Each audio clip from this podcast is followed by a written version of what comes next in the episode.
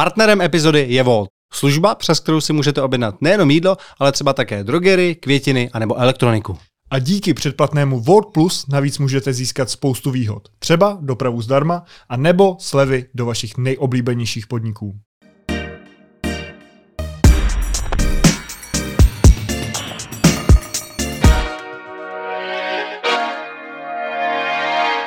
Dnešním hostem u kulatého stolu je Eva Adamčiková, snowboardistka, olympijská vítězka a mistrně světa. Ahoj Evo. Ahoj, ahoj. Ahoj.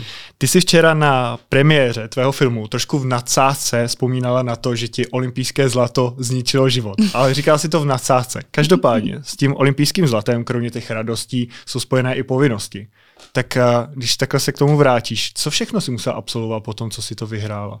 Co se k tomu váže? No, uh, tak přímo ten den po tom závodě, tak to je fakt takový jako full media day, který, protože my jsme bydleli v horách ve vesnici v Soči, tak jsme prostě byli, sjela jsem dolů ráno v 8 do Soči a dělali jsme tam všechny, ať už s nějakýma, hlavně českýma novinářema, rozhovory, delší, kratší, pak večer Český dům, eh, jako oslavy a samozřejmě člověk nadšený, pak byl vlastně medailový ceremoniál ten druhý den. A, a to jako byl ten jeden intenzivní den a pak jsme byli ještě furt v Soči a byli jsme tam zavřeni, jak to bylo docela dobrý.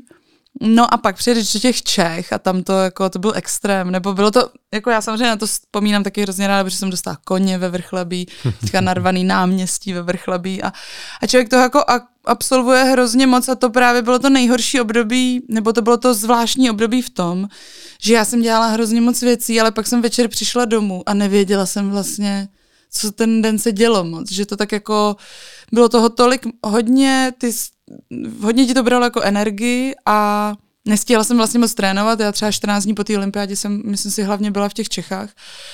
A jenom prostě děláš rozhovory, pak někam jezdíš, tohle, tamto. A samozřejmě, když člověk vyhraje olympijský zlato poprý, tak je důležitý, aby ten sportovec anebo i ten jeho manažerský tým se toho jako opravdu mm, chopili, protože se to nemusí stát znova už a, a všichni nám kladli na srdce, že když se to povede, tak je opravdu jako marketingově potřeba hmm to vytěžit vlastně, protože že ten, obzvlášť ten rok po té olympiádě je nejintenzivnější hmm. a, a nejvíc si tě ty všichni lidi pamatují, ale podpisové akce, všude jezdíš tak zprava doleva, no a pak pak podle mě jsem po 14 dnech odjela na závody a zlomila jsem si hnedka nohu, takže jsem pak byla doma. Takže pak byl trošku klid. Uh, no, jako byl, ale já jsem v tu dobu ještě chodila v Oberlích ten první týden a lítala jsem taky přesně tady někdo tě pozve na konzik a tak a pak jsem šla na kontrolu po týdnu a řekla mi, že se mi trochu tak kost posunula, tak ať se uklidním a pak hmm. přišel až klid. Ale... Moc tancovala.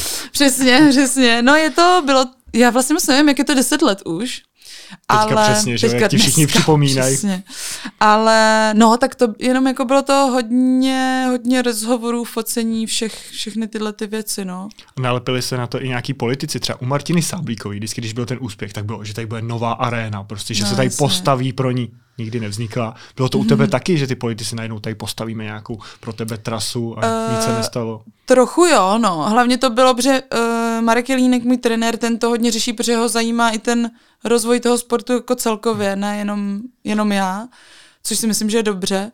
Tak uh, tak přesně, už dopředu předtím to jako řešil, potřebujeme tady tréninkové podmínky a všichni říkali, vyhrajte olympiádu a pak to prostě bude samo hmm. prostě.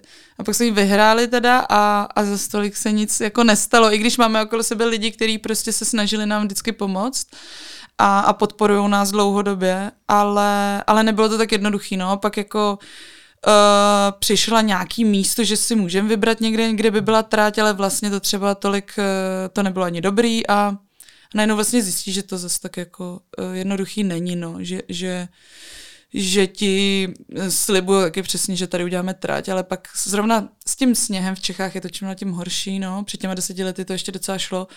A já se teda musím, musím říct, že ten, uh, ta investice do té do tý trati není fakt tak velká, to prostě nestojí miliardu. A je to jako posta- udělat nějaký terénní úpravy třeba, ale jestli jestli to stojí milion třeba jako na sezónu. Ale ani to se nestalo, a říkáš. Tady. My teďka máme naštěstí trať na Dolní Moravě, uh, takže tam, tam to funguje a hlavně jde o to, že ta trať, to můžou normálně jako použít public, ty lidi to mají hrozně rádi. My, my teďka jsme byli právě na Dolní Moravě na soustředění a tam my to máme normálně i v tu dobu, kdy trénujeme, tak je to otevřený. Takže my vždycky jako jeďte, teď, teďka počkejte, ostatní dojedou a my pak jedeme si teda tři závodníci a pak můžu jezdit ostatní. A tam je prostě narváno, tam se na to stojí fronta. Takže si myslím, že to Eh, jasně, ta, ta investice tam nějaká je, obzvlášť na to zasněžování a na ty energie, ještě teďka, když jako hmm. uh, teďka s těma energiemi je to komplikovaný, takže se to mu nikomu moc nechce a tak hlavně, když je takhle vedro, tak, tak stejně nic nezasněžíš. Ale, ale že to může být i motivační podle mě pro ten uh, areál, že to je jako jedna z dalších věcí, které nabídneš těm svým uh, těm zákazníkům, protože jako ty lidi jasně baví jezdit na sjezdovce, ale třeba děti a i dospělí baví, pak už je to tolik nebaví a chtějí do té trati. Takže to furt mám pocit, že je taková jako uh, výhoda naše, ale, ale máme trať jenom na Dolní Moravě. no a kdo byl ten, kdo za váma přišel s tím, že vybudou nějakou trať, nebo že prostě se tady může vybrat nějaké místo? Mm, my jsme to řešili s Jirkou Kejvalem z Českého olympijského výboru, s předsedou, protože mm, nevím, jestli to furt ještě je v plánu, ale byl plán takový, že Harachov by měl být olympijský hmm. centrum tréninkový. Nevím, jestli ještě bude nebo nebude. A tam jako, že teda, že teda vybereme, a samozřejmě taky tam prostě záleží, kde zrovna je ten vliv nějaký, jestli je to státní, není, že jo, a tak. Zrovna ta Dolní Morava je soukromník, ale, ale jako dělá to dobře v tomhle směru. No a na tom, na tom uh, na, v tom Harachově tam prostě přijdeš a řekneš, no, tak mi by se potřebovali tohle, tohle a to jde, nejde, tohle, pak se tam vybralo nějaký místo a fakt to nebylo vůbec ideální, bylo to úzký, prudký. My jsme tam nakonec nějakou otvíračku udělali, ale bylo to jako nebezpečný pro ty děti, že to nebylo, mně se v tom taky dobře nejezdilo a tím to jako zhaslo, no, tohle. Já pak ještě byla jedna, uh, kde zase jako, protože pocházím z Krkonoš, tak uh, na Bubákově a v Herlikovicích, tak tam taky byly, uh, že, by, že by je to jako zajímalo.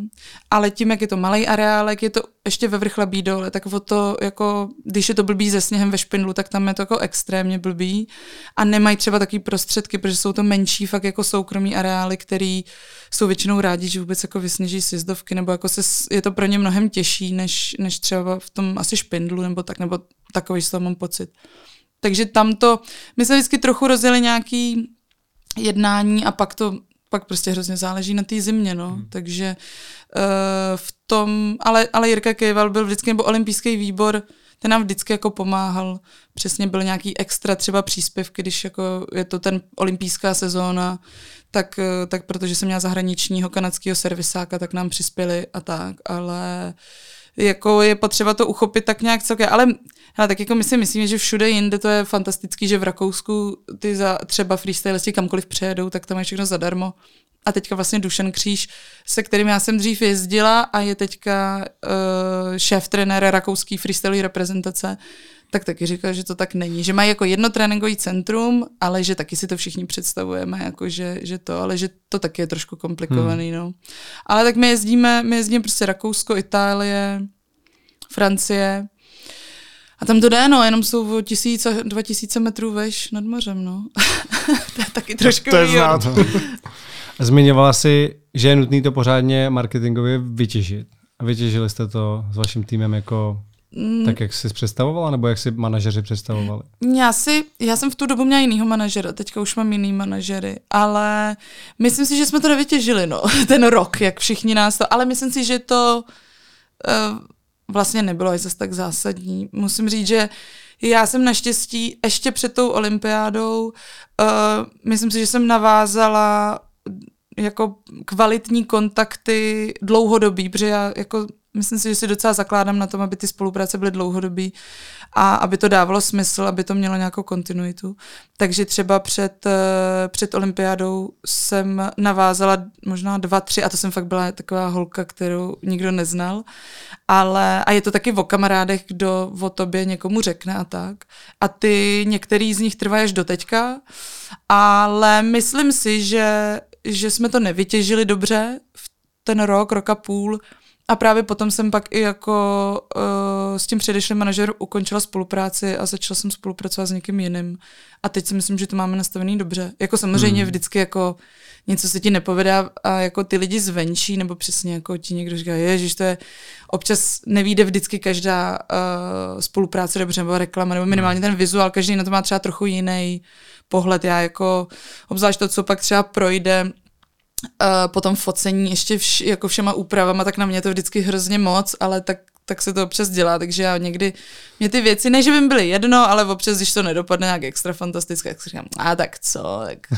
ale, ale takže uh, měla jsem chvíli pocit po tom roku, že to je jako napřed, že fakt jsem to jako podělala a že se už to nějak jako nenastartuje, že, po roce na tebe zapomenou všichni a nazdar je to jedno. Hmm.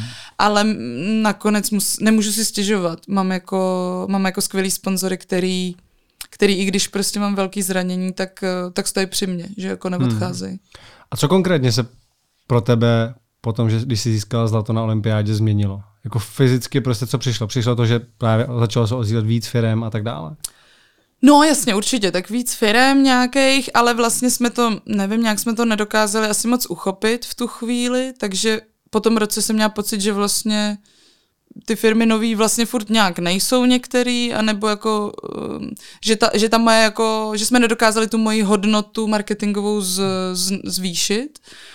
A, a tak furt to bylo jako jedno vítězství, no. Ale, no a nejvíce změnilo to, že tě poznávají prostě na veřejnosti najednou lidi a, a máš mnohem jako víc povinností, víc je jako o tebe zájem, děláš víc rozhovorů a to třeba bylo období, kdy já jsem, já jsem jako nikdy neuměla moc říkat ne a bylo to vždycky pro mě taky nepříjemný, tak tohle ještě to se to furt učím, ale těch deset let jako je taková dlouhá cesta o tom si nastavit ty hranice a, ještě, a necítit se blbě za to, že třeba něco odmítneš hmm. nebo řekneš, hele, já jako nic proti vám nemám, ale, ale ne třeba, hmm. no. A nebo vždycky mám pocit, že to musím zdůvodnit nějak, nebo najít yeah. nějaký dobrý důvod, ale občas prostě nemusíš, no. A byla ti ta sláva nepříjemná, nebo jsi to užívala, když tě lidi začali poznávat a vlastně v pozitivním, protože to byli fanoušci? Uh, ne, oni jako, o tom to právě je, ono je taky dvousečný, že ty fanoušci jsou, jako já mám pocit, že z 99% mám jako vždycky uh,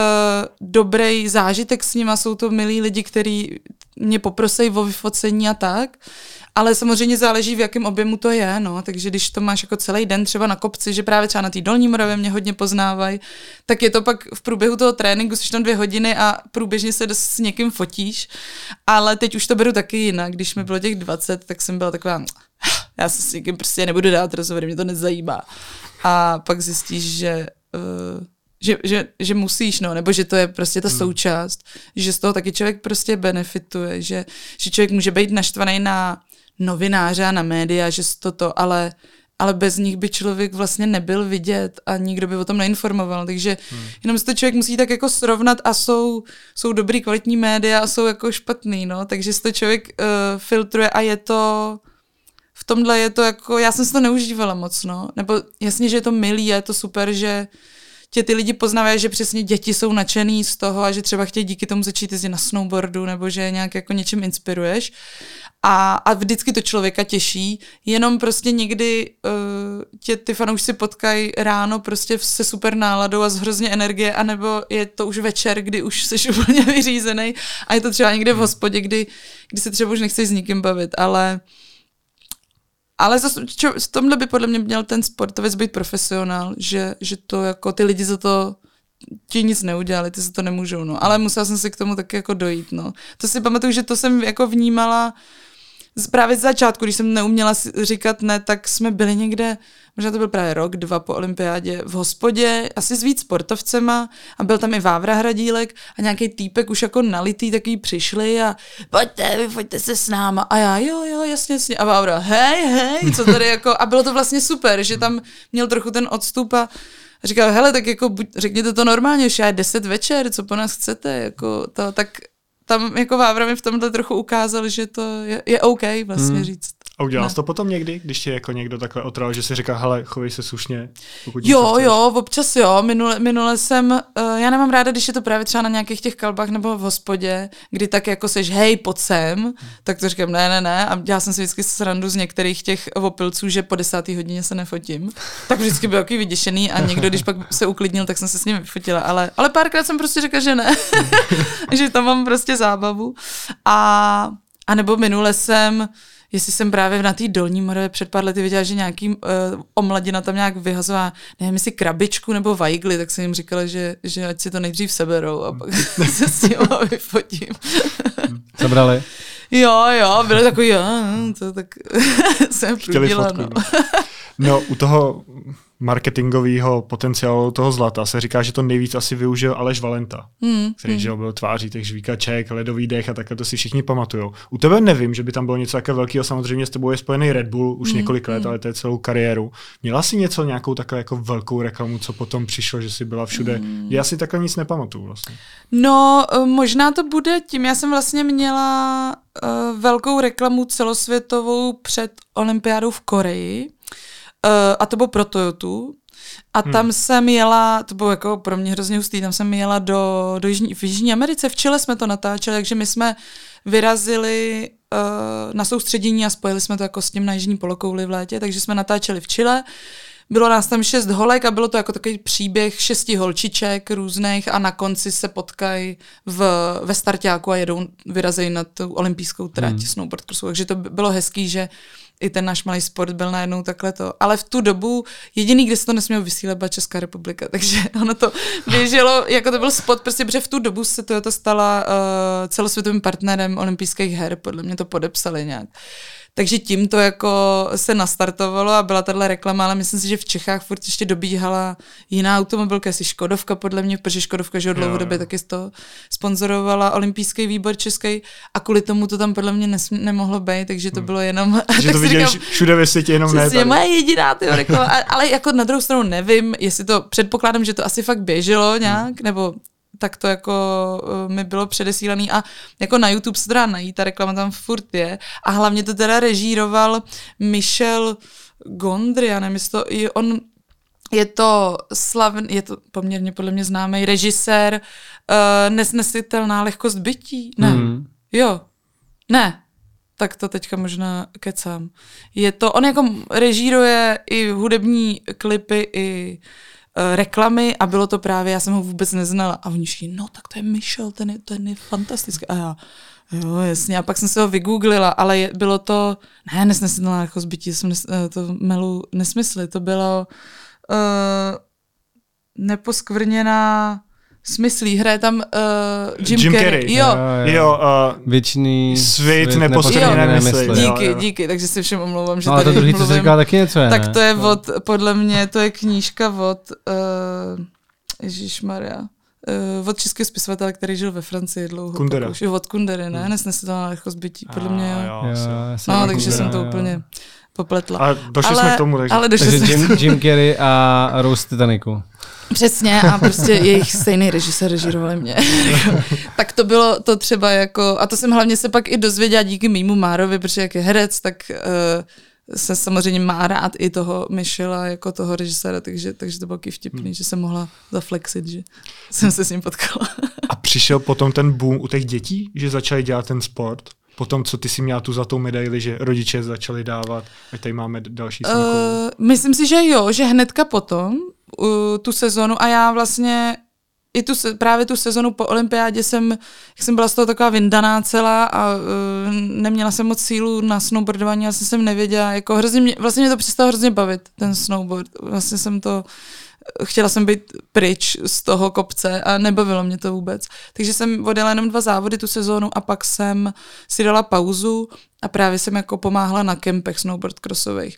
A vlastně si myslím, že byly tři snowboard crossové kempy a jeden byl takový bonusový. Teďka většinou míváme jeden, dva snowboard crossové kempy, ale ten problém je, že ty, i když máš těch dětí dost, myslím si samozřejmě, že to nebylo jako u biatlonu, ale že i když máš ty děti a mají o to zájem, tak když nemáš tu infrastrukturu, nebo nemáš prostě ty trenéry, nemáš kluby, ve kterých by se mohli jako začít jezdit, tak je ti to k ničemu, že ty děti to chtějí dělat, protože když nemají kam, kam jít. A my jsme tohle vlastně museli hlavně jako Marek Jelínek vybudovat od začátku, protože já jsem začala dělat snowboard cross proto, protože moje kamarádka fyzioterapeutka se znala s Markem Jelínkem a řekla mu o mně, že jezdím na snowboardu. Že to bylo jako úplně omylem. A nějaký systém v tomhle té výchově tam nebyl vlastně moc, protože je to prostě mladý sport, furt ještě. Takže, takže spíš jako Marek začal pracovat na tom, školí trenéry, každý rok má vždycky na jaře školení trenéru a snažíš se ty lidi edukovat, aby třeba pak si chtěli založit svůj klub a tak, ale furt je to samozřejmě hrozně malý. Máme tady jestli přímo snowboard crossový kluby, jeden nebo dva v Čechách, pak máme ještě jako přímo jsou kluci i snow, jako obecnější takový snowboardový, ale ty děti jezdí freestyle, jezdí i snowboard cross a nějaký závody dětský, jako dětský pohár český je, ale je to, mm, je to takový malinký, ale tak to ten snowboarding nebyl vždycky nějaká extra masovka v těch devadesátkách možná, že jo, ale pak to zase opadlo hmm. trošku, ale, ale takže jako určitě je toho víc, jo, já když, jsem, já když byla juniorka, když jsem s nima v 15 začala jezdit, jak jsme byli dvě holky a jeden kluk, a neměli jsme pořádně ani trenéra, pak teda Jakub Fleischer přijel uh, kámoš takový, který s nima snowboardoval a řekl, jo, tak já bych mohl dělat, nebo oni se ho zeptali, jestli by s náma nejel na nějaký závody a pak už u nás zůstal, takže tak se stal juniorským trenérem. A byla to taková partička kámošů prostě. A a teďka reálně už je nějaká juniorská reprezentace, je reprezentace B, která jezdí na evropský poháry a my jsme jako reprezentace A, která jezdí na ty svěťáky.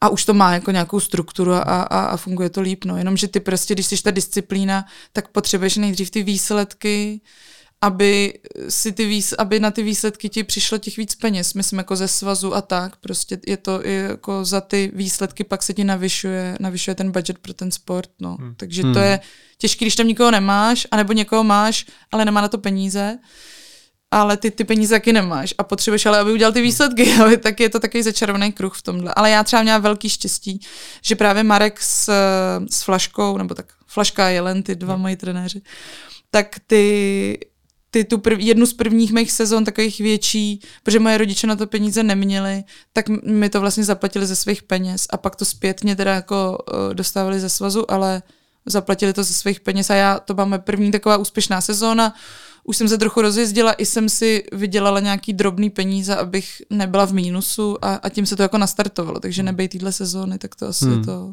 je těžší ještě. A jak je to vlastně finančně náročný sport, pokud by tady byl někdo, kdo chce dítě dát na snowboarding? No, jako je to finančně náročný sport, ale asi samozřejmě jsou tady náročnější uh, sporty finančně. Myslím si, nevím, jako mě třeba furt překvapuje, že ten tenis je jako tak uh, drahý pro ty děti, ale chápu, že tam platíš hlavně za ty trenéry. Hmm to u nás jako tolik není, to jsou furt takový srdcaři, ale... Takže platíš nějaký příspěvky nebo něco takového jako klubu, Ne, já už jako nebo... jako ve fázi ne, ale prostě platíš uh, ty výjezdy na ty soustřední, když nejsi hmm. v té reprezentaci, nebo my jsme, uh, my jsme zaměstnanci Dukly, takže jsme hmm. jako po, v armádním sportovním centru, tak ty nám taky hrozně pomáhají s, uh, s, tě, s tou přípravou a s financováním jako velkých, uh, velkých částek, co se týče realizačního týmu a tak. No ale jinak víceméně ten podzim vypadá tak, že by ty děti měly ob týden jezdit na soustředění, na týdenní soustředění hmm. na ledovec, každý jako dvakrát do měsíce víceméně na celý týden. A to tě, já nevím, jestli permice na den stojí 70 euro, ty platíš ještě za trať do toho, jo, tak dobrá, na tým je to třeba 400 euro na den, tak to nějak jako rozpočítáš podle toho, jaký máš tým, Moje to snowboardový prkno, snowboard crossový stojí, když si to koupíš jako bez jakýkoliv slevy, 1500 euro jedno a potřebuješ dvě, minimálně třeba spíš čtyři, takže no boty desítka, jedno vásko desítka, ale potřebuješ čtyři vázání, nebo tři třeba aspoň. Takže to jako, a to jsou už i vlastně ty drobnější částky, ale nejdražší hmm. je to ta doprava, to ubytování ty a ty permice, prostě. ty soustředění, no. Hmm. A tak tam zase musíš prostě jezdit, aby si se někam posouval. No, no, no. Jako my dřív asi tolik, my jsme fakt dřív tolik nejezdili. My jsme jeli na podzim jednou, dvakrát na ledovec a pak jsme většinou, když bylo volno eh, od závodu, tak jsme trénovali třeba v Rejdicích a pak jsme jezdili na závody. Ale je pravda, že se to posunulo prostě dost a ty naši, kdyby nejezdili na ty soustřední, tak nemají už vůbec jako šanci, že prostě i ty ostatní státy trávějí ty jejich závodníci a mladí junioři mnohem víc to, toho času než na sněhu, než jsme trávili my asi. Hmm. Takže je prostě potřeba tam strávit co nejvíc času no, a dělat. Jmenovala si tady různý státy, různé hory. Kde se osobně tobě jezdí nejlíp? Že to je vždycky nejhorší, že působím pak to jako snob takovej, ale protože jsem jezdila na X Games na závody, hmm. uh, tak, tak to je v Coloradu a je to v Aspenu. Hmm. ale není to přímo v Aspenu, je to, je to Buttermilk, kopec Buttermilk, který je kousek před Aspenem. Ale, ale obecně v těch státech to mám ráda protože ty profily, oni tam nejmají tak, tak špičatý, prudký kopce, nebo nevím jak kde, ale v tom Coloradu podle mě většinou moc ne. A jsou to takový, sice velký hory, ale většinou jsi na, někde vysoko, už, už začínáš na nějaký náhorní plošině, že třeba bydlíš ve dvou tisících a, a ten sníh je tam prostě takový suchý, je tam jiný, jiný vzduch, je tam podle mě hodně, hodně suchý vzduch, takže ten sníh je vlastně uh, dobře reaguje, drží, ale je, měk, je takový dobře měkký, že se ti jako do toho neboří ten snowboard, ale, ale můžeš jako na to zatlačit pořádně. A ty profily jsou skvělý, že třeba máš začátek prudkej a je to široký a různý takový jako vlnovky. Je to velká zábava jezdit jenom, jenom na tom kopci. No. Některý si zdovky ani nerolbujou, nechávají jakože freeridový, když napadne. Hmm. Takže to je docela to, no. Tak tam. A Krkonoše samozřejmě. a, je, je, a je Aspen takový, jak se říká přesně, jako pro snoby nebo pro smetánku z různých uh, světa? Já jsem tam asi ani nedojela, člověče, protože my jsme bydleli vždycky v jak se to jmenuje, v, Hot Sp- v Colorado Springs, nebo ani nevím, kde jsme, tři hmm. čtvrtě hodiny od, od toho závodu, protože uh, to tam bylo levnější a měli jsme tam takový uh, domek pronajatý. Uh, a a jeli jsme prostě vždycky hrozně tři čtvrtě hodiny po takové dálnici, okolo byly jako jenom takový domečky, tam to fakt vypadá na venkově, ale, ale jo, asi to tam bude nějaký. A my jsme pak třeba bývávali ještě v Telluridu. Telluride je taky v Coloradu a je to taky snobácký město, no a mají tam Nevím, jak to bylo jinde, ale v Telluride měli třeba prostě chodníky vyhřívaný a tak, abys tam neměl námrazu, tak hmm. prostě fakt všude sníh a na tom, na tom eh, chodníku nebylo nic. A říkám, to je nějaký divný, oni byli ze spodu hmm. Tak třeba tam je přírodní prameny nějaký. Že no, jako na Islandu, že to jo. No a tak u nás v České republice to máme taky někdy, když tam vedou trubky s teplou vodou, tak to se můžeš všimnout, že jsou tam takový ty jo, jo. Eh, lisinky. Že jo, tak třeba to udělali chytře, no. no. Tam. Ty se tam teďka chystáš vrátit do Ameriky, v Dubnu bys tam měl mm. být na měsíc na road trip. Co plánujete projet? No já bych chtěla nejvíc národní parky, protože jsem tam už byla jednou s kamarádama na 12-denním road tripu a protože poslední závody máme v Kanadě, tak jsem si říkala, že tam zůstanu a, a počkám na, na mýho Marka, že za mnou přiletí a hlavně on nikdy vlastně nebyl v kuse třeba měsíc takhle, takhle pryč, na dovolený, na výletě a já v Dubnu, to je jediný pořádně měsíc, kdy mám volno, protože od května pak se začínám připravovat na další sezónu. No, tak uh, plánujeme se sednout do auta, ze Seattleu nějak vyjet někam a já bych ráda Yellowstone dala, hmm ten je docela daleko a hlavně v tom dubnu tam ještě může být docela sníh a zima, tak uvidíme. Yosemite taky? Yosemite tam jsem byla, takže hmm. pokud by Marek chtěl, tak tam taky pojedu, ale, ale to a já bych chtěla ten uh, nahoře právě nad, nad Seattlem nebo okolo Seattlu, ten Olympic Park podle mě, tak tam je prostě to jako, na... jako v tom Washingtonu ty lesy, parky. Jo, jo, jo, jo, jo. ráda bych viděla kosatky, kdyby se to podařilo, hmm. ale to nevím, jestli zvládnem. Ale mohl, možná by tam mohlo být dobrý období na to, to pozorovat. My jestli můžeme doporučit jeden, tak je to Zion National Park. Jo, ten mám v oblíbených za, no. za uh, danou tečku, tak snad to je ještě trošku, trošku dolů. No. no. no my jsme ale původně plánovali, že bychom rádi jako uvidíme, že to hecnem, záleží, jak moc budeme chtít sedět v autě, ale že bych ráda dojela až do Utahu, hmm.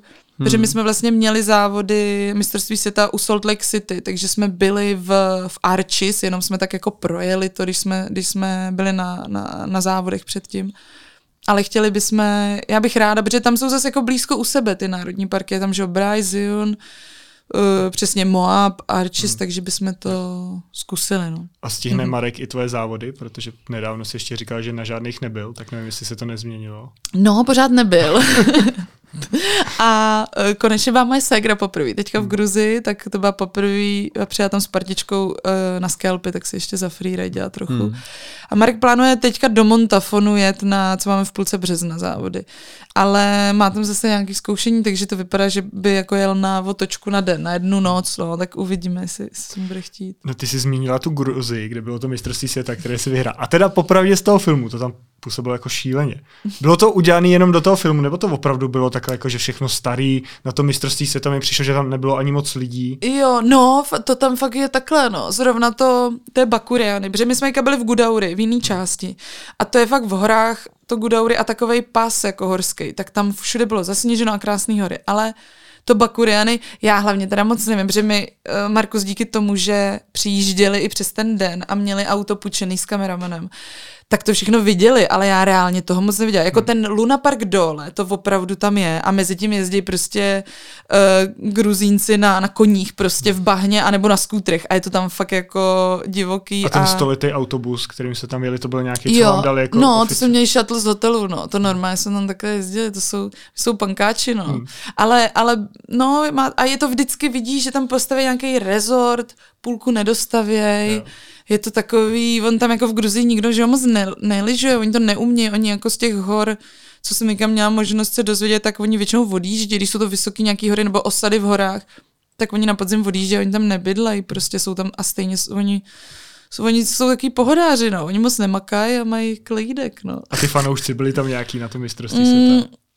Někdo tam byl, ale nebylo, nebylo toho moc, ale my nejsme moc zvyklí obecně na, na my nemáme moc fanoušků kolem trati, nebo jsou to lidi, kteří se tam třeba lyžujou. Pokud to není olympiáda nebo tak. Přesně, na olympiádě jo, a pak uh, v Rakousku to umějí, nebo ty alpské země, tam, tam jako, protože když mají dobrýho závodníka, tak tam prostě dorazejí ty lidi. Takže je pravda, že třeba ve Vejzona, ve Švýcarsku tam umějí udělat taky takový hezký kotel, ale protože je to klousek Šamoný a přijede velká partička Frantíků uh, fandit těm, těm francouzům jejich. Takže na některý už se to naučili, hmm. ale to, jako co bývá na, na závodech uh, lyžařského, jako alpského svěťáku, tak to vůbec, to, to hmm. se u nás neděje. Pro spoustu extrémních sportů jsou X Games jako tím pomyslným vrcholem, protože nejsou na olympiádě. A jak to máš ty? Vlastně předpokládám, že ta olympiáda je pro tebe ten nejvyšší vrchol. A jak si, kam by si zařadila ty X Games? Je to pro tebe taky nějaká jako prestiž? No, ono vlastně od té doby, co X Games jsou, tak se to tak změnilo, že teď už skoro všechny ty freestylové sporty, že jsou, na, i, i ta rampa, hmm. i, i slopestyle tam je, ale uh, Uh, jo, pro mě to byl obrovský sen. Vlastně tím je to jiný v tom, že dostáváš tu pozvánku. Takže na, na X Games tě musí pozvat. A o to je to, pozvánku a ne, ne, že se kvalifikuje. Ne, ne, na X Games Aha. se vlastně jako nejde kvalifikovat. U freestylu je to ještě složitější, protože podle mě dostává třeba 8 lidí a jsou nějaký ještě dva jako náhradníci, což jako v tom kvantum freestylistů, který jezdí fantasticky, je prostě fakt šílený. A je tam určitě nejvíc asi Američanů, že jsou pro ně nejzajímavější. Jo, jo, ale mixují to pro ně. A tam díky tomu, že mají víc těch disciplín, že přesně máš jako slopestyle, pak máš big air, pak je už teďka i ten knuckle hack, takže jako se tam to rozptýlí, ale a nás se tam, nás pozvali třeba 12, 12 asi holek nebo 14, něco hmm.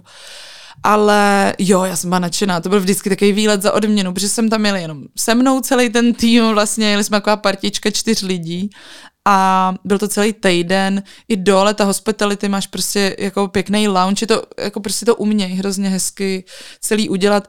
A ta trať byla vždycky jako brutální. Myslím si, že ty poslední roky, co jsem jezdila já, tak už to tak nebylo tak hustý, protože hlavně já jsem nezažila tu trať, která vedla až dolů do cíle.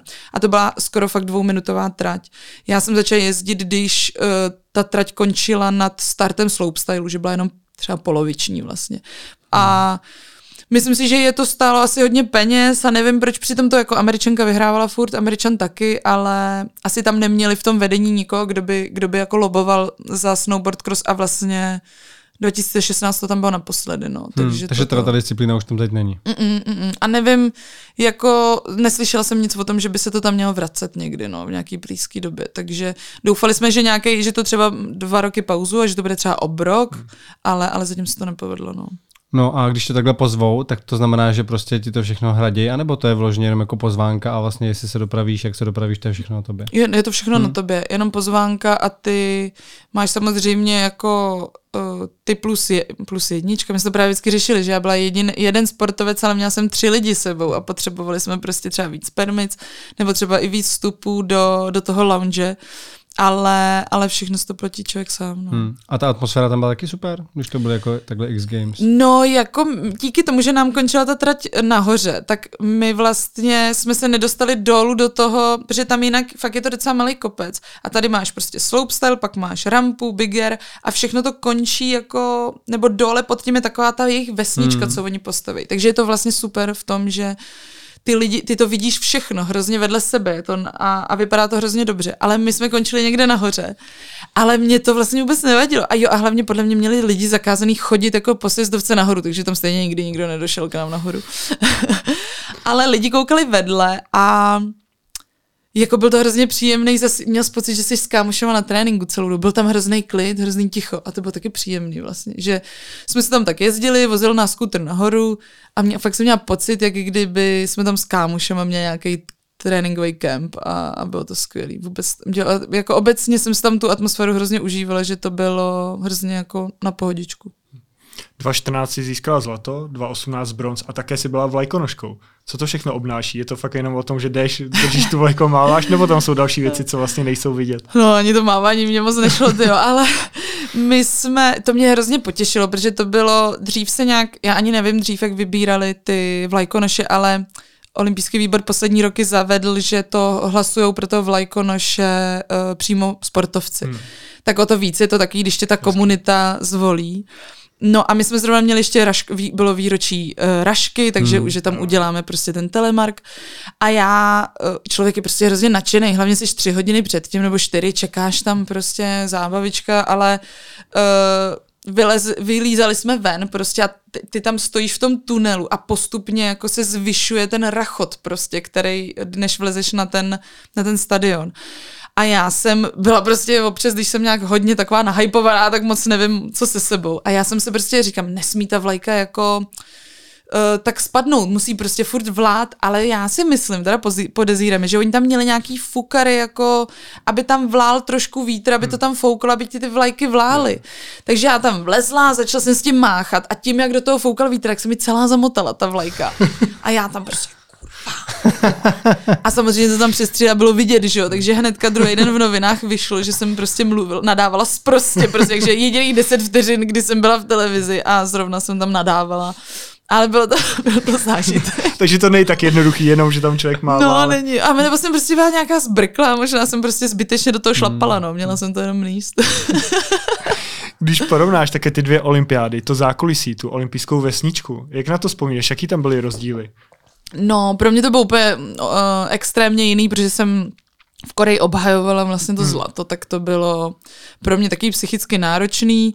Soči, mm, Soči bylo super. Já jsem jako, tam byla taková pohodička, hlavně mě bylo 20, takže jsme tam jako potkávala jsem ty sportovce a najednou člověk opravdu na té olympiádě.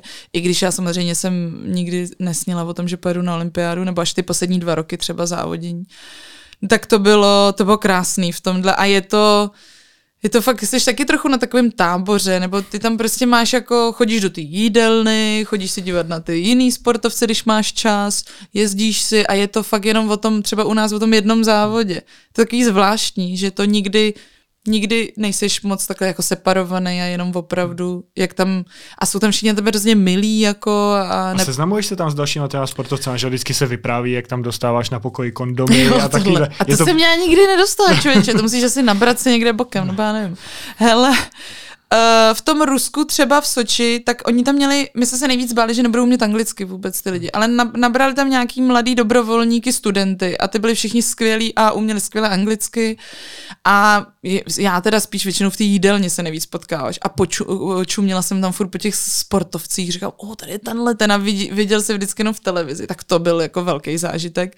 Třeba i pak Honze Železný tam přijel jako jeden z nějakých delegátů, protože byl v nějakém, uh, myslím v nějakém uh, komisi sportovců, tak to bylo taky pro mě úžasný, že jsem se s ním potkala tak, ale Je, jako seznamuje se tam, ale Třeba s hokejistama asi tam v kontaktu, když se podívat na zápas? My jsme se byli podívat na zápas, ale my jsme s nimi v kontaktu vůbec nebyli, protože my jsme byli v horské vesnici. Ono jak která Hmm. olympiáda. Někde bydlíš v jednom místě, ale dost často ty zimní olympiády jsou trošku rozházený. Takže my jsme měli třeba v Soči tři olympijské vesnice. Byla Hmm. ta spodní, kde byli ty bruslaři a hokejisti, pak jsme byli my, kde bylo většina sportů a třetí byla biatlonisti a běžci vlastně. Hmm. To bylo všechno. Ale, ale minimálně je tam hrozně příjemná atmosféra jenom v tom, tam, kde bydlejí ty Češi, protože my jsme měli vždycky dole takovou klubovnu a v Koreji to bylo ještě vyňuňaný tím, že jsme měli tam českého pekaře, vozili nám každý den čerstvý český pečivo, protože my jsme samozřejmě uchyláci a uh, jsme vždycky trpíme, že nemáme chleba. Česká Tak Plzeň tam takhle. Přesně tak, takže jsme tam, no to do těch vesnic nešlo moc propašovat, to si vždycky musel do českého domu na Plzničku. Ale, ale je tam, je tam hrozně krásná jako atmosféra, taková sounáležitost.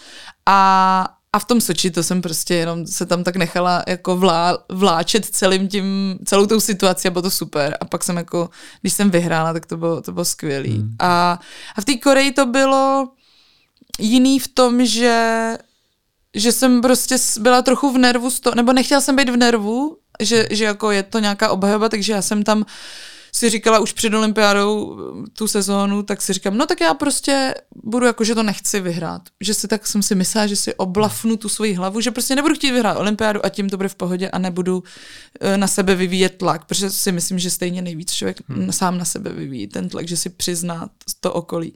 No a tak jsem jako nechtěla, teda jsem si říkala, ne, nechci vyhrát olympiádu, pak jsme trénovali, bylo to docela dobrý. A dva dny před závodem, protože my máme vždycky třeba dva, tři, dva, tři dny tréninku na, na olympiádě, kvůli tomu, že je to velký závod. A pak měli kluci závod v jeden den a my jsme měli až po nich. No a ten dva dny před závodem mi uh, Flaška, ten trenér, říká, no tak uh, co, tak uh, chceš vyhrát olympiádu? A já, proč mi to, co, co to je za otázku, já ne, co, proč, jako vůbec, přišlo mi to hrozně divný a on, ne, já se tě jenom ptám, jestli jako chceš to vyhrát teda. A já, nech mě bejt, jako, teď jezdím, ne, teď trénu, a on, ne, jako snažíš se tam, je to super, akorát mě tam, a oni jak mě znají prostě hmm. hrozně, tak jim tam něco tak jako chybělo navíc, ale já, ale je to zvláštní, to, to nedokážeš jako moc říct co, nebo tak. A on říká, no tak já jenom, že mám takový pocit, že, a já říkám, ty já se prostě bojím, já se prostě bojím si přiznat, že to chci vyhrát, abych to jako se z toho ne, ne to, ne, ne, nezhroutila. A on mi říká, no tak nechtějí vyhrát jako olympiádu, chtějí vyhrát ten závod, který bude za dva dny. Chtějí prostě porazit ty holky a neřeš to, jaký je to závod. Je to závod víceméně jakýkoliv jiný, jsou tam stejný holky, proti kterým jezdíš a chtějí jenom porazit je a udělat si radost. To jsem si říkal, hm, tak to je. Jak ten den jsem tak jako propřemýšlela, tak se protrápila a pak ten závodní den byl super. I když asi jsme neměli úplně nejrychlejší prkna, ale, ale byla to velká úleva, no. Ale já jsem ten celý, ten začátek té sezóny byl, protože uh, v lednu mi umřel táta a olympiáda byla v únoru, takže to bylo a já myslím si, že ty věci tolik neprožívám, ale myslím si, že jsou to, který tak jako se nabalujou a že si to ani neuvědomuješ v tu chvíli, až zpětně vidíš, že třeba si člověk nedokázal možná kvůli tomu soustředit pořádně a tak. Hmm, jo, tak to je, to je asi jasný. Jo. To, to chápu, ale teď si zmínila to prkno. Hraje to jako velkou roli? No, tohle je první sezóna eh, letošní, která je bez, s, bez florovýma voskama, protože to se hodně řešilo. Jsme měli vždycky jezdili florový vosky, kvůli, kvůli jako ekologickým dopadům uh, je zákaz. No a je to, je to rozdíl, no. Samozřejmě není to jako, že bys eh, ty stál, zastavil na startu a oni ostatní odjeli, ale, ale vidíš to, protože vidíš, že se třeba se tam hejbeš jak blázen prostě přes ty překážky a někdo to tam tak šudla a stejně ti odjede. Je to samozřejmě i o váze, protože prostě jdeš z kopce a je potřeba vážit Čím eh, těžší, tím čím těžší, tím jdeš rychlejc.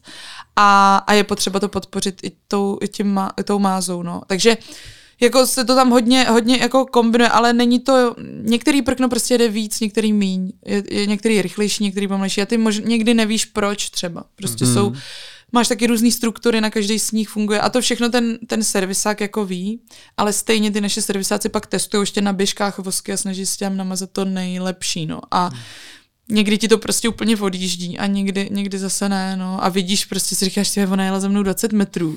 Stejně tam dělala úplnou tušku a stejně mě pak předala prostě. Hmm. A tak jako já jsem třeba jako zjistila na závěr, že některé ty holky jsou od 10 až 15 těžší než já.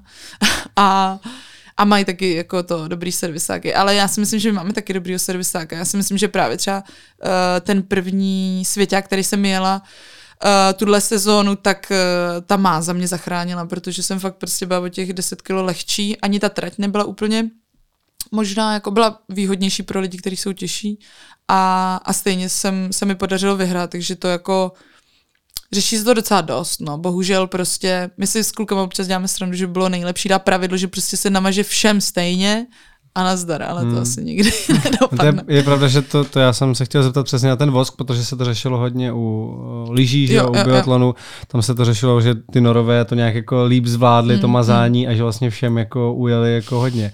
Tak právě mě zajímá, jak už je to vyřešený teď, jestli už jsou teď jako všechny ty státy na podobné úrovni, jestli už se to jako dohnalo, hmm. nebo tam je pořád někdo, kdo jako vyniká. Jo, určitě dost často. On to taky každému servisákovi vyjde jinak trošku, každý závod, jo? Že, že ty máš nějakou předpověď a ten servisák se to podle toho řídí, jo? Zítra bude minus pět a vlhkost taková a pak tam přijedeš nahoru a buď to sedí, nebo to prostě nesedí. Najednou je třeba teplejc, než byla předpověď.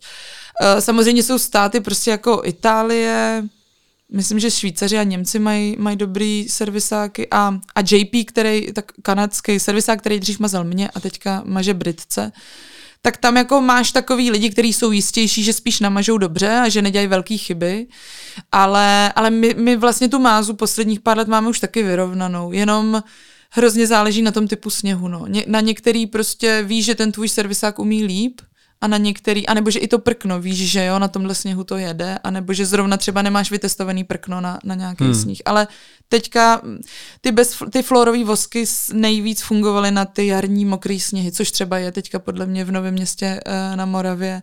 My jsme zatím takový sníh ještě neměli, a na těch eh, studených voscích zatím ty bezflorové vosky jedou docela, ale uvidíme, co, co jako jarní, jarní slash jarní závody. No. Tam se, protože ten sníh je prostě strašně špinavý pak a nacucává, uh, to prkno nacucává ten bordel z toho sněhu.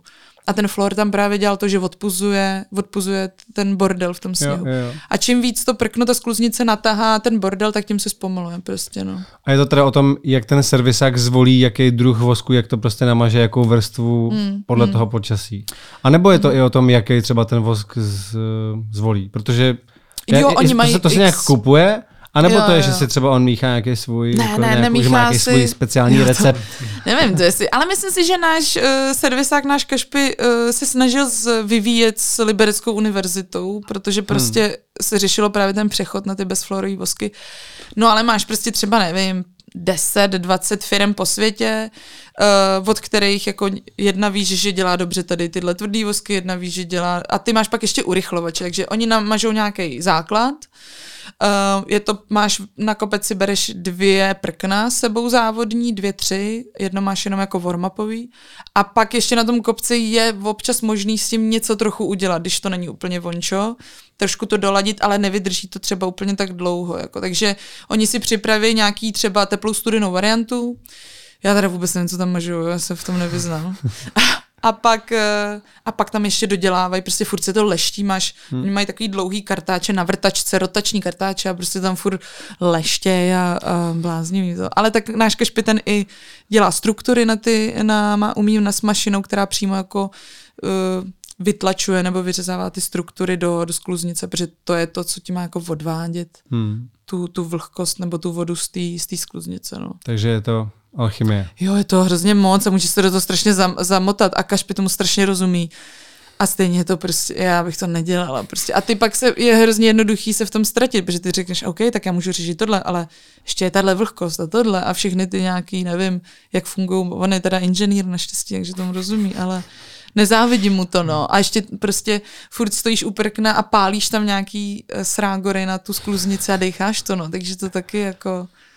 Uh, oni, to se řešilo u toho floru, že? Takže no, no, no. vlastně, že jako má nějaký negativní no. účinky na lidský jo. tělo, že se vlastně nedokáže jako vyloučit a tak dále. No, Kašpy, Kašpy měl normálně tu, má masku s takovým jako hmm. jako ventilátorem, fakt takovou jako hustou no. a v tom mazal, ale já, protože se znám s klukem, který má distribuci uh, Swixu, nebo jako velký, že značky vosků a, a říkal mi, že vůbec jako nevěděl, co všechno ten, ten flor uh, je za, jako, jaká, jaká srá, Krágora to jako je. A že ho to vlastně hrozně mrzí, že úplně si říká, tě, tak my jsme tady prodávali něco a teďka uh, ma, jako jedou docela velkou kampaň za to, že, že prostě to není úplně OK, že mm-hmm. ono to, samozřejmě u profesionálního sportu je jednoduchý to zakázat, ale pak jde o ty, o ty hobby lyžaře a, a běžkaře, takže v tomhle teďka se snaží udělat um, jako osvětu, aby ty lidi věděli, že to není jako úplně OK a přesně oni řešili nějaký poločas rozpadu a on pak říkal, já jsem mluvil s těma profesorem a oni říkají, počkejte, to jako, to tam zůstane navždy, to jako se nerozloží, nikdy to nikam nezmizí.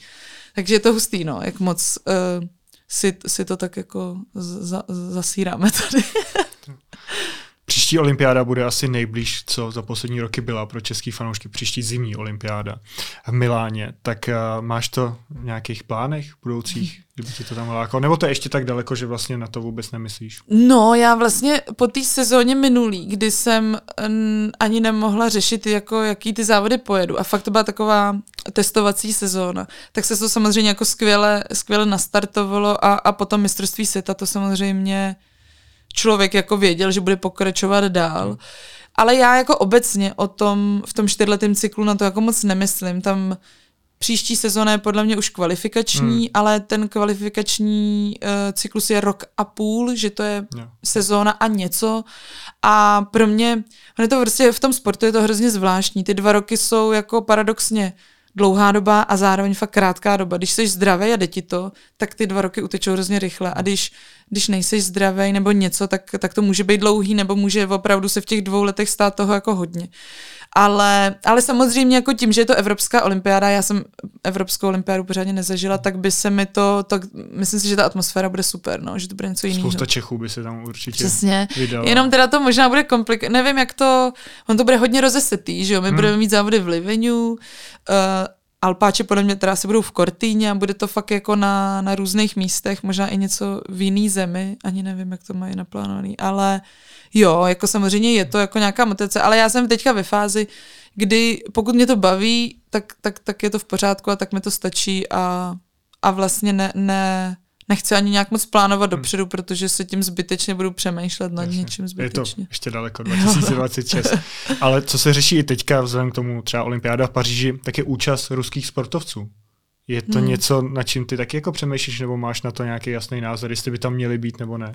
Hele, musí, musí na to člověk si udělat trochu nějaký názor, protože uh, jako sport je uh, součástí politiky, to zase jako hmm. říkat, že sport je politický, to, to, to je trošku nesmysl, ale, ale jako to, co se děje, samozřejmě Rusko jako agresor, to samozřejmě uh, naprosto odsuzuju a dokud dokud jako je agresorem, tak si myslím, že by tam neměli co dělat. A u vás to tak je taky, že nejezdí ani na závodech světového poháru? My už, je, my, mm, my už jsme asi dva roky neviděli ty, hmm. ty ruský závodníky naše, takže vůbec vlastně o nich nic nevím. Hmm. A měla jsi tam nějakou jeskyni, se kterou jsi se znala, byli jste nějak blíž kontaktu, jako že jste si třeba psali? Protože vlastně oni úplně vypadli no, že, z toho závodění. Hele, s nimi bylo těžký se nějak... Uh, oni byli vždycky hrozně milí, ty, ty naši závodníci, jenom oni prostě neumějí moc anglicky a snažili se, jako, ale jako, že si vyměníš pár jako uh, věd, ale to je tak celý, že jako nějaký velký kamarádství tam úplně jako vzniknout asi nemohlo.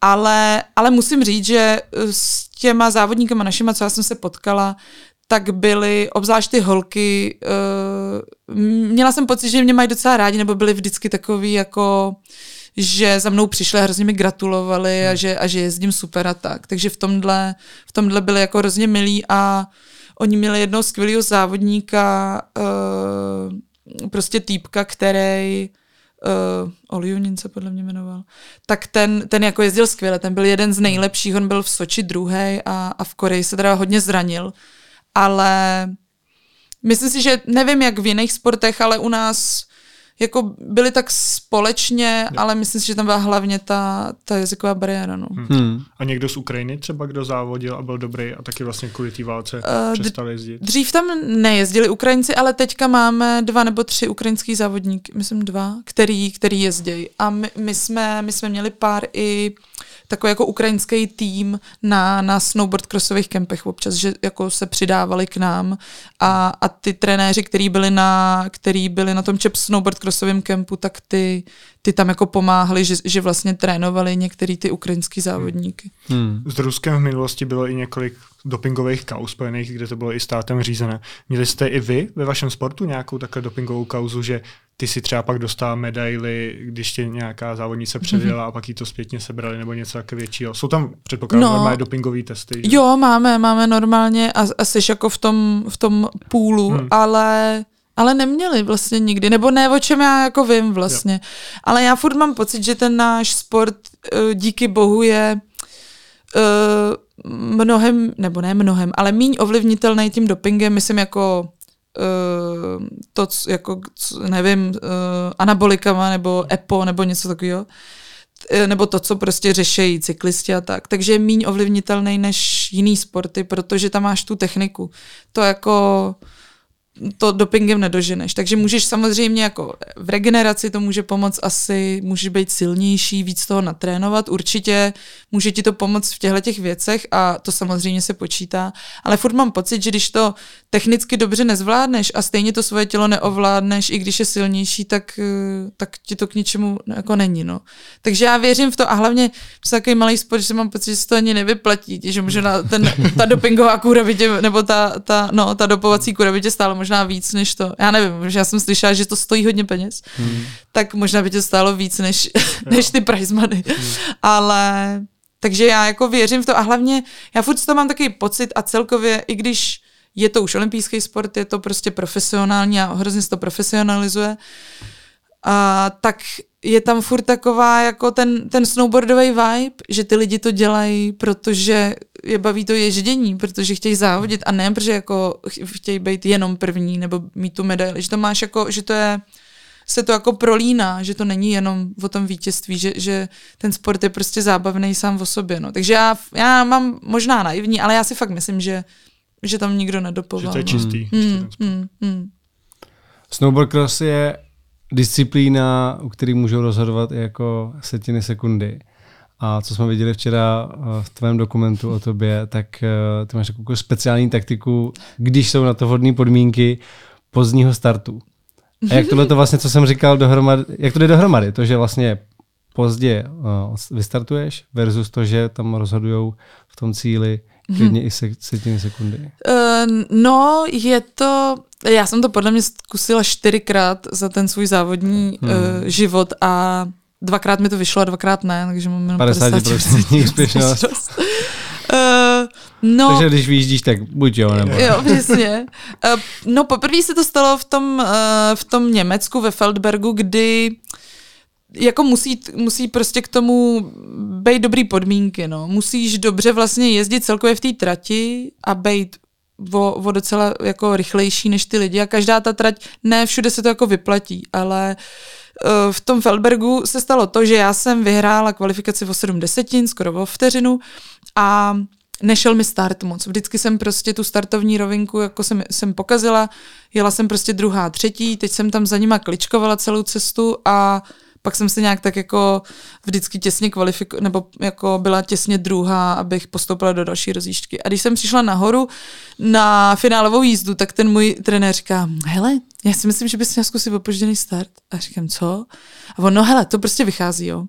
Vystartuješ o vteřinu později, vyhrála si o 7 desetin tu kvalifikaci a oni, protože pojedou spolu, tak budou, nebudou rychlejší, budou se tam furt trošku třeba strkat, ty se jako pojedeš si v klidu svůj start, pak se už zavěsíš za ně, chytíš rychlost a předjedeš je. A já, to je dobrý nápad prostě. A nějak to byl zrovna prostě ten den, kdy to všechno hmm. zapadne a mě to, já jsem to rovnou chtěla zkusit, mně to nepřišlo vůbec, jako mně to přišel super nápad, sama bych na to nepřišla.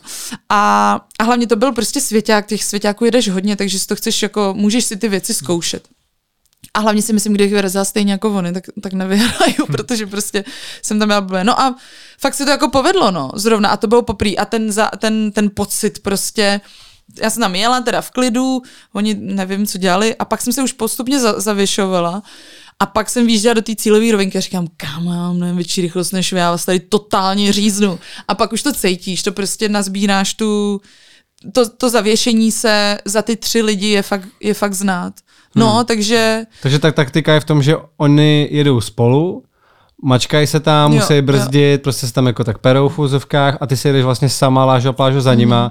tím pádem nemusíš brzdit a nabereš Jo, takovou jo. rychlost, že, ale musíš to zase, nesmíš to přehnat, No, jo? no, no, no. Protože říkáš, vyhrála si předtím, že jo, o 7 desetin, mm-hmm. a teď si vlastně jako o sekundu později startovala. No, prostě moc, no. počítáš, uh, záleží taky, jak ta trať je dlouhá, jo, tohle byla zrovna docela krátká trať, ale ale taky ti to nemusí být, protože oni se třeba nemusí vůbec strkat, oni můžou jít jako v klidu, ale tam pak, ty totiž ten začátek si jedeš sice sám, ale pak fakt jako když ti to jde a, a dojedeš je kousek, tak se zavěsíš i do toho, i, i do toho závětrného pytle a jedeš a pak tě vyvezou trochu vody, no. Ale teď se to právě v té Gruzi, tam málo kdo vyjel první a dojel první i do cíle, protože Uh, protože se za tebou zavěsili. Je to třeba u těch lehkých tratí se to docela stává, no, že prostě ty tam nějakou technickou výhodu extra nezískáš, protože to nejsou těžké překážky. A když se za tebe někdo zavěsí, tak s tím nic neuděláš. Takže ten Můžeš- vzduchový vlak jako využiješ a pak máš větší rychlost jo. a předjedeš. No a ty, když jedeš první, tak nic, druhý jede za prvním, ale třeba ten čtvrtý, když jedeš za těma třema, Jo. tím chumlem třech lidí, tak je to fakt hodně znát, no, ale ty jako první, to je vždycky prostě s tím málo co uděláš, no. To jako snažíš se vyjíždět prostě tu trasu, aby si jim trošku zabránil, aby tě předjeli. Ale oni pak můžou chytit totálního speeda a úplně tě předjedou, no, takže... No, my se tady celou dobu bavíme o rychlosti a když je to také kontaktní sport, tak nemusíš si tam získat trošku i respekt? Jakože ty holky vědí prostě, že hele, je tady Eva, na tu si nemůžu tolik dovolovat No. a to mi dá trošku jako... Hele, já jsem to dřív, zpátky. když jsem začínala, tak jsem se těch holek bála a zároveň jsem neuměla moc jezdit v těch čtyřech.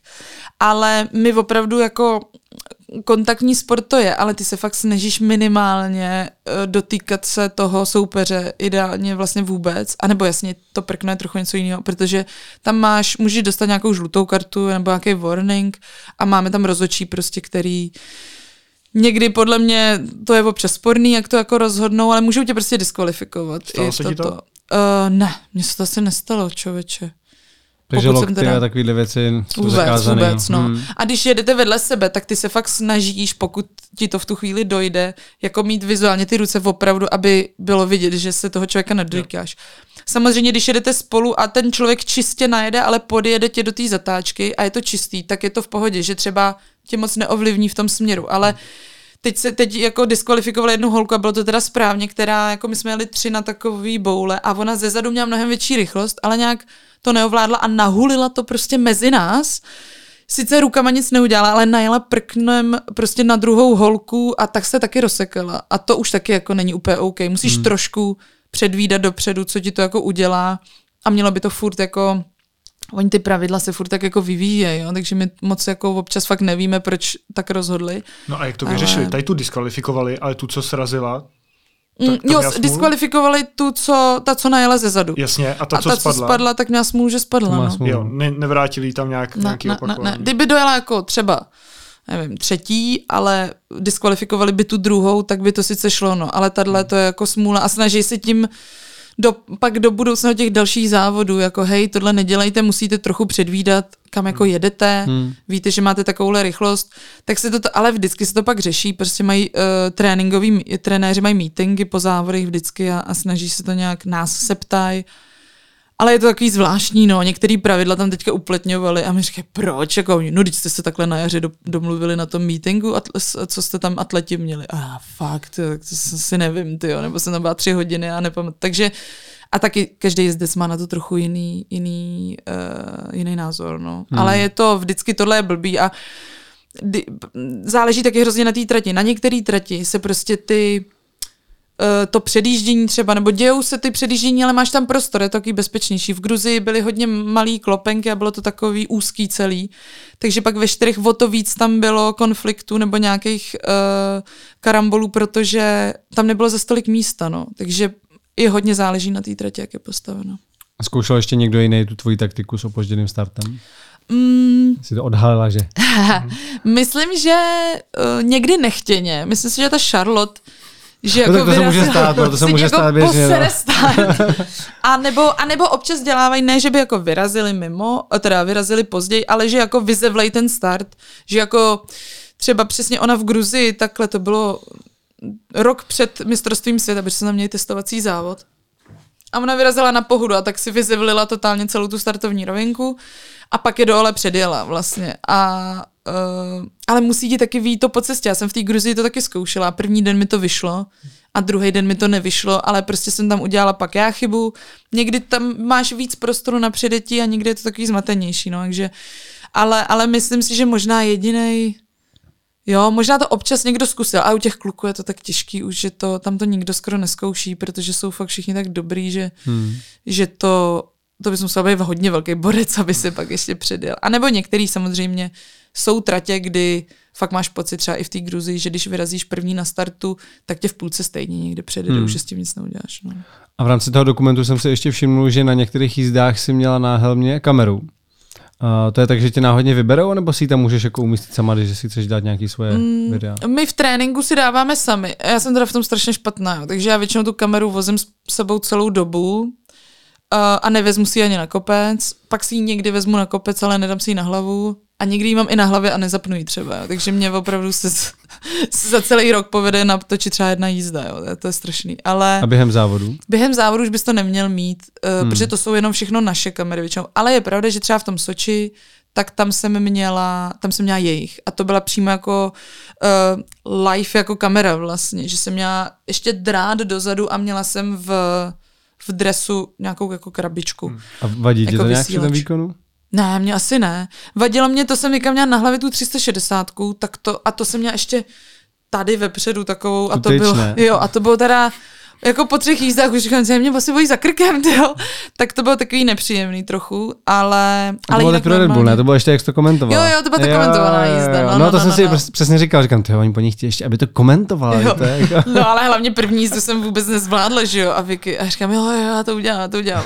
Sláva asi má lepší, jako větší zkušenost s tím, ale mě to moc nešlo. Někdy, někdy prostě v té rychlosti ti jako říkáš úplně divný slova, tak, eh, ale nějak to docela vyšlo naštěstí. Včera jste s Markusem zmiňovali, že máte natočených dalších 76 hodin. No. Co v tom filmu ti chybělo? Co si čekala, že tam ještě bude z těch všech natočených záběrů? Uh, no, když jsem to viděla poprvé, tak jsem si říkala, ty tam, tam není skoro nic, nebo jako vlastně se mi to líbilo rovnou, ale, ale protože si pamatuješ všechno, co jste natáč, nebo mm. velkou část si pamatuješ. A pak, eh, ale to je právě dobře, že to dělá někdo, kdo tomu rozumí, Markus ti řekne, jo, tohle mě se taky líbilo, já jsem to taky chtěl dát, ale to by rozvinulo úplně další linku a, a my prostě se musíme vejít do té stopáže. Nebo přesně říkal, jo, tohle jsou vtipný záběry, ale vy tam mluvíte o čtyřech lidech a nikdo nevíme, kdo to je, jako, takže je no, pravda, že... To má těsně pod hodinu, že jo? Jo, 50 minut, 55. A to, a to se mělo teda vejít také do té hodiny. Jo, jo, jo, to, bylo, to bylo od začátku daný. Okay. Ale takže to je to je vlastně v tom to zvláštní, no, že ty si, ale tak to ty filmaři, oni na to jsou asi zvyklí trochu, ale je to, prostě jsme točili, co jsme různě doma a Markus vlastně hrozně rád točil, já si pamatuju, tam byl třeba ten záběr s těma obrazama a uh, Marek můj tam je takový nešťastný.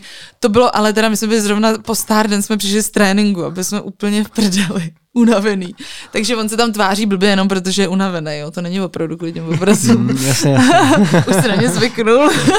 Ale, uh, no a Markus přijel, Markus říká, hele, já bych potřeboval ještě na to, že já pak odjíždím pryč a říkám, jo, tak doraž, budem v 8 večer doma. A on, ne, promiň, já tě fakt jenom na 20 minut. A nakonec jsem stejně byl dvě a půl hodiny a ptal se nás a on, Hmm, tak výborný, tak po mně chtěli jenom nějaký ilustráky bez mluvení, tak tady zase hodinu a půl mluví, takže jemu to nedá a ptá se tě jako na ty věci.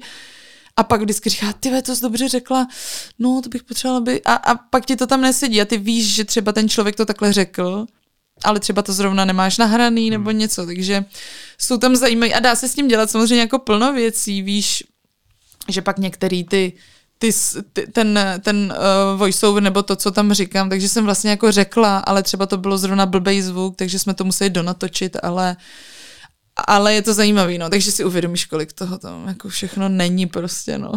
no a jak jste si sedli s Markusem, když jste spolu strávili jako minimálně rok a půl, že?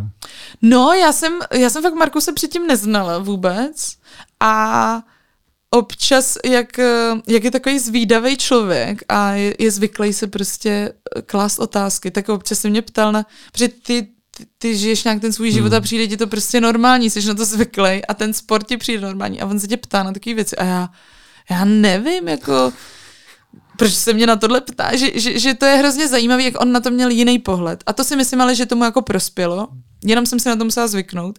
A musela jsem se taky zvyknout na to, že mu dám třeba vědět, že někam jedu, že jo. Protože jako já normálně, já taky přesně, žiješ svůj život a někam jedeš, jako to je normální, takže to jsem si pak po půl roce musela trošku zvyknout, jako hej, nechceš ještě tohle a tohle, některé věci se mu jako líbily hrozně, ale třeba zrovna uh, nebyl štáb nebo něco, jako, takže uh, některé věci on dotáčel ještě sám, jako, že třeba nepotřeboval některé věci jako se štábem. Já jsem mu posílala taky hodně jako archivních, třeba máme i natočený, jak já tam uh, s těma zlomenýma nohama, možná to 10-12 dní po operaci, mám už jako snowboardový boty, protože jsem potřeba jako furt trénovat, protože jsme řešili, jestli ne, zkusím tu olympiádu v Číně, tak jsem potřeba trénovat a měla jsem snowboardové boty a jezdila jsem na airbikeu nebo na wattbikeu prostě ve sklepě. A to natáčel třeba můj Mára všechno a to se taky nepo... A říkáš si, to může být docela vtipný vlastně, že to můžeš dát do té ilustrace hmm. toho, ale ale protože ten příběh začíná uh, tím, že mi vyndávají ty šrouby, že to není těsně po tom zranění, tak to taky asi jako nedá se, ale těch to byly taky kraviny přesně. Kluci pak z týmu mi říkali, no myslím si, že tam, jako vlastně se Johnny uh, Kubičí, který je takový velk, nebo velký kritik, ne úplně všechno se mu líbí a měl velký očekávání, tak říkal, že byl překvapený, že se mu to takhle líbilo, že nečekal, že se mu to bude takhle líbit. Tak to mě potěšilo, ale říkal, já myslím, že tam bude víc nějakých vtipných věcí, třeba jak si podíváme v té hospodě a tak. A to přesně, mně to taky přijde vtipný, jenom to tam prostě by bylo najednou úplně jen tak zbyt, zhozený hmm. divný záběr, který nedává smysl. No. Ale já jsem hrozně ráda, že to, že to odsejpá, no. že to jako se nějak, mně přijde nikdy moc že to nevázne, že to, ne, to mm. netáhne, jo. Mě vždycky fascinuje takhle, když o někom točí dokument, kolik má ten člověk materiálu z dětství na kameře. Jako my, my, když jsem byl malý, tak jsme neměli kameru a mám vlastně jako jenom fotografie. Takže pokud já bych někdy něco udělal, jako co bude hodné k natočení dokumentu, tak já bych jim řekl, no a z dětství nebude nic. No. To, bude, no. to, to, to, vám dám fotky budete tam muset takhle házet před objektiv prostě. Ale to mě jako... Uh na poslední chvíli to se mě trošku vytlačí, ale my toho taky moc nemáme. To až jako období, kdy já, mě třeba bylo 10-11, tak táta koupil první jako digitál, hmm. ale taky vlastně, my jsme nikdy neměli kameru ani jako na, na VHSky takhle, takže to vlastně nemáme vůbec. To, když jsem žil malá, tak tam bylo, tam jsou fotky nejvíc a pak jsou tam přesně jako období, kdy ty mísengře je přesně těch šest, možná pět, šest. A to už bylo teda na, na digitál. A to bylo na ten digitál, no. Taky mega rozpixel ještě včera na tom obrovském plátně, tyjo, tak kvalita to A to jsem teda jako vykuchala z našeho starého kompu, co jsme měli a nějak jsem to jako protřídila, ale jako zjistí, že 99% prostě je nesmysl, že to nejde použít. A já jsem i ty závěry, které tam jsou z toho archivu, si říká, jak mu to tam dám, ale asi to je to. A nakonec to tam použil a třeba přesně to, jak tam jako tý mámě říkám, že chci žloutenku dostat a tak, tak to, to, táto, to, to no. točil táta, no. To mě, to mě fakt, eh, no, prostě ráda.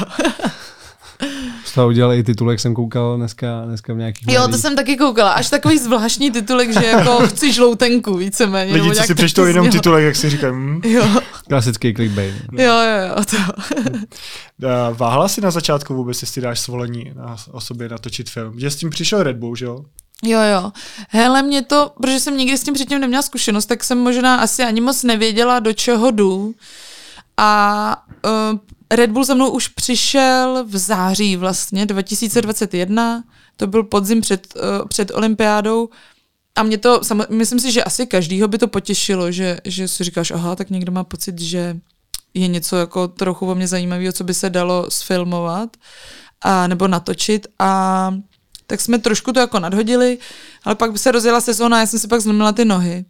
A uh, myslím si, že v Red Bullu klidně mohli hnedka naklusat jako hmm. s kamerou a pojďme točit, to je zajímavý. Ale dali mi tam vlastně ten odstup a až potom, co na jaře, až jsem se z toho zranění nějak trochu sebrala, tak, eh, tak jsme to znovu jako obnovili a, a v červnu se začalo natáčet. Takže to já si třeba hrozně vážím, že tam že to nebylo takovýhle jako, víš, jako na, na brutálno vy, vytíž, vy, eh, jakože je, jsi zraněná, tak to je zajímavý, pojďme to natočit prostě, že, že jsem tam měla ten prostor fakt jako několik měsíců, kdy jsem, kdy jsem nemusela jako s nikým komunikovat a jenom jsem se snažila uh, zahojit. A no a pak se to jako rozjelo a a pak vlastně zjistíš někdy, že si říkáš, ty já tady točím něco, teď jsem tady, já jako, myslím si, že třeba o těch rodičích a tak vlastně hodně mluvím a nemám o tom problém mluvit, ale to, co se týče soukromí jako moje s, s Márou mým a jako ta nejbližší rodina, tak to si docela hlídám. Samozřejmě jako neděláme, že spolu, že nejsme manželé, to normálně jako přiznáváme, ale jinak eh, třeba právě jako nech, ne, nedávám, co se týče našeho jako vztahu a života na, ani na sociální sítě nic moc, protože mm, je to pro mě hrozně osobní a chci si to nechat jenom jako pro nás, nebo prostě pro ty kamarády a pro nás. Takže to třeba pro mě bylo, že, že, že přišel jako, hele, ty máš za den svatbu, tak můžeme to jít natočit a já. Ty no mě se, že, že prostě jak seš dost často, uh, si tě někdo i fotí, nebo se s někým fotíš, tak si říkáš, já chci tu svatbu právě, bez. nechci, be, bez hmm. toho.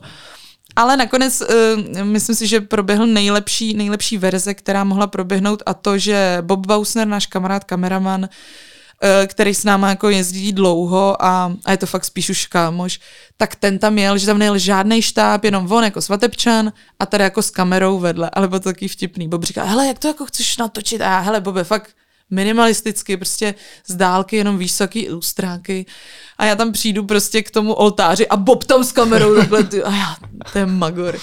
Ale vlastně to jako, eh, ty závěry jsou hezky, já jsem za to ráda, ale, ale protože zrovna tu svatbu já jsem se strašně bála, aby to nikdy nebylo v bulváru, aby se to někde to pak večer před, eh, před svatbou nám volali, jakože víme, kde máte svatbu, takže posíláme tam fotografa.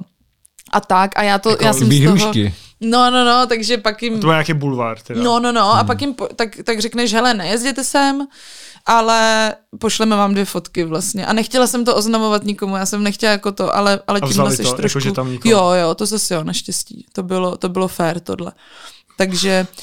Uh, tak v tomhle je to takový nepříjemné a myslím si, že to bylo úplně nakonec super, já jsem si to hrozně užila, ale tím, že my, když jsme spolu s Marou začínali chodit, tak nás uh, vychytal jeden nějaký uh, bulvární fotograf a naháněl nás prostě, protože jsme byli v Lucerně na konziku, fotil si nás tam a my jsme fakt jako spolu chodili chvíli, takže to nikdo, ani moje máma to nevěděla, no a pak to vyšlo v Blesku nebo kde, nebo prostě v, v jakýmkoliv bulváru. A naháněl nás i do, do, do, do metra a tak, tak v tom já jsem byla strašně rozčílená ten večer, ale, ale zase jako musím říct, že tohle se mi stalo, stalo jednou jenom, že to není jako a myslím si, že když tomu nejdeš naproti, když se chováš normálně, tak eh, zase jako v něčem je nějaká domluva, že, že si myslím, že furt se jako vyplatí se, se chovat jako férově a říct, hele, jako prosím, nedělejte to hmm. uh, a, a někdy poslechnou, někdy ne, ale uh, člověk hrozně jednoduše, nebo já aspoň to tak mám, člo, hrozně jednoduše najednou získáš pocit, že děláš něco špatně, že teda děláš něco jako co se nemá, protože tě někde fotějí, napíšou o tobě nějaký článek, nějaký nesmyslný, třeba i jenom z Instastoríčka. A já pak mám pocit, že se mám cítit nějak jako provině, říkám, co jsem hmm. to udělal. A pak si říkám, teď jsem nic neudělala hmm. špatného, jenom, tak v tomhle třeba já s tím mám trošku jako problém, ale, ale taky se to člověk učí. A kvůli tomu, kvůli tomu to, ten vztah si jako chráním, no. Hmm byla chvíle, kdy si přemýšlela, že by si nechala svoje rodné příjmení, Samková, protože takhle ti lidi znali, třeba na Instagramu to pořád máš. Že... No to mi to nejde změnit. Ne, já to ty. chápu, to je, to je jasný. Ale jestli byla, jestli byla také chvíle, že jsi si vlastně říkala, už mě lidi znají, je to nějaká vybudovaná značka, tak si ho nechám. No a právě protože jsem to taky tak vnímala, že to je vybudovaná značka, tak jsem to nechtěla. Že jsem ten vztah právě, eh, když už jsem se rozhodla teda, nebo když jsem kejvla na to, že si Marka chci vzít, tak, eh, tak jsem chtěla to jako mít v tomhle možná jako naivně romantický, ale takový čistý, že hmm. jako hmm. když už se pro to rozhodnu tak, a je nějaká taková tradice, tak si myslím, že to pro mě to jako bylo dávalo mi to jako smysl. A jediný, tak já jsem spíš uvažovala, jestli si nechat obě příjmení, a nebo, nebo jakou verzi toho Markova příjmení. Takže chvíli jsem řešila, jestli bych mohla být jako Adamčík, Samková nebo něco hmm. takového. To vlastně poměrně brzo jsem přestala řešit a spíš jsem pak řešila, protože je to polský příjmení, jestli budu jenom Adamčík nebo Adamčiková. Hmm. Protože vlastně u toho polského příjmení mi to dává i docela smysl, závodím a bylo by to asi i jednodušší v tomhle, ale Markova maminka je normálně Adamčiková a přišlo mi to přišlo, mě by to v tu chvíli pro mě přišla taková jako póza. Myslím si, že na, na matrice mi říkali, že teď je to 50 na 50, že 50% holek si nechává tu mužskou verzi a 50% holek normálně jako z ová. A já jsem se pak rozhodla pro, pro Adamčika, že jsem nějak, mě to vlastně nevadí a a myslím si, že je to správně. Já jsem měla takovou naivní představu, že tím, když si vezmu Markovo příjmení, tak i tak jako trošku se uh, zmizím, jako, nebo ne zmizím, ale že budu méně známá zase. A jako s jeho povoláním ne, no, takže... My, my jsme tě vypátrali i s tím příjmením, se dobře.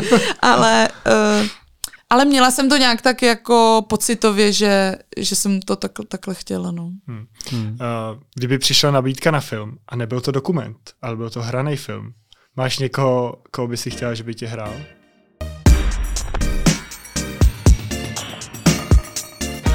Epizoda, kterou jste právě doposlouchali, vyšla již před týdnem v plné délce a bez reklam pro naše předplatitele. Pokud chcete epizody poslouchat i se všemi bonusy, můžete si stejně jako oni zakoupit členství na Spotify nebo patreon.com lomeno u kulatého stolu, kde uslyšíte ještě třeba tohle.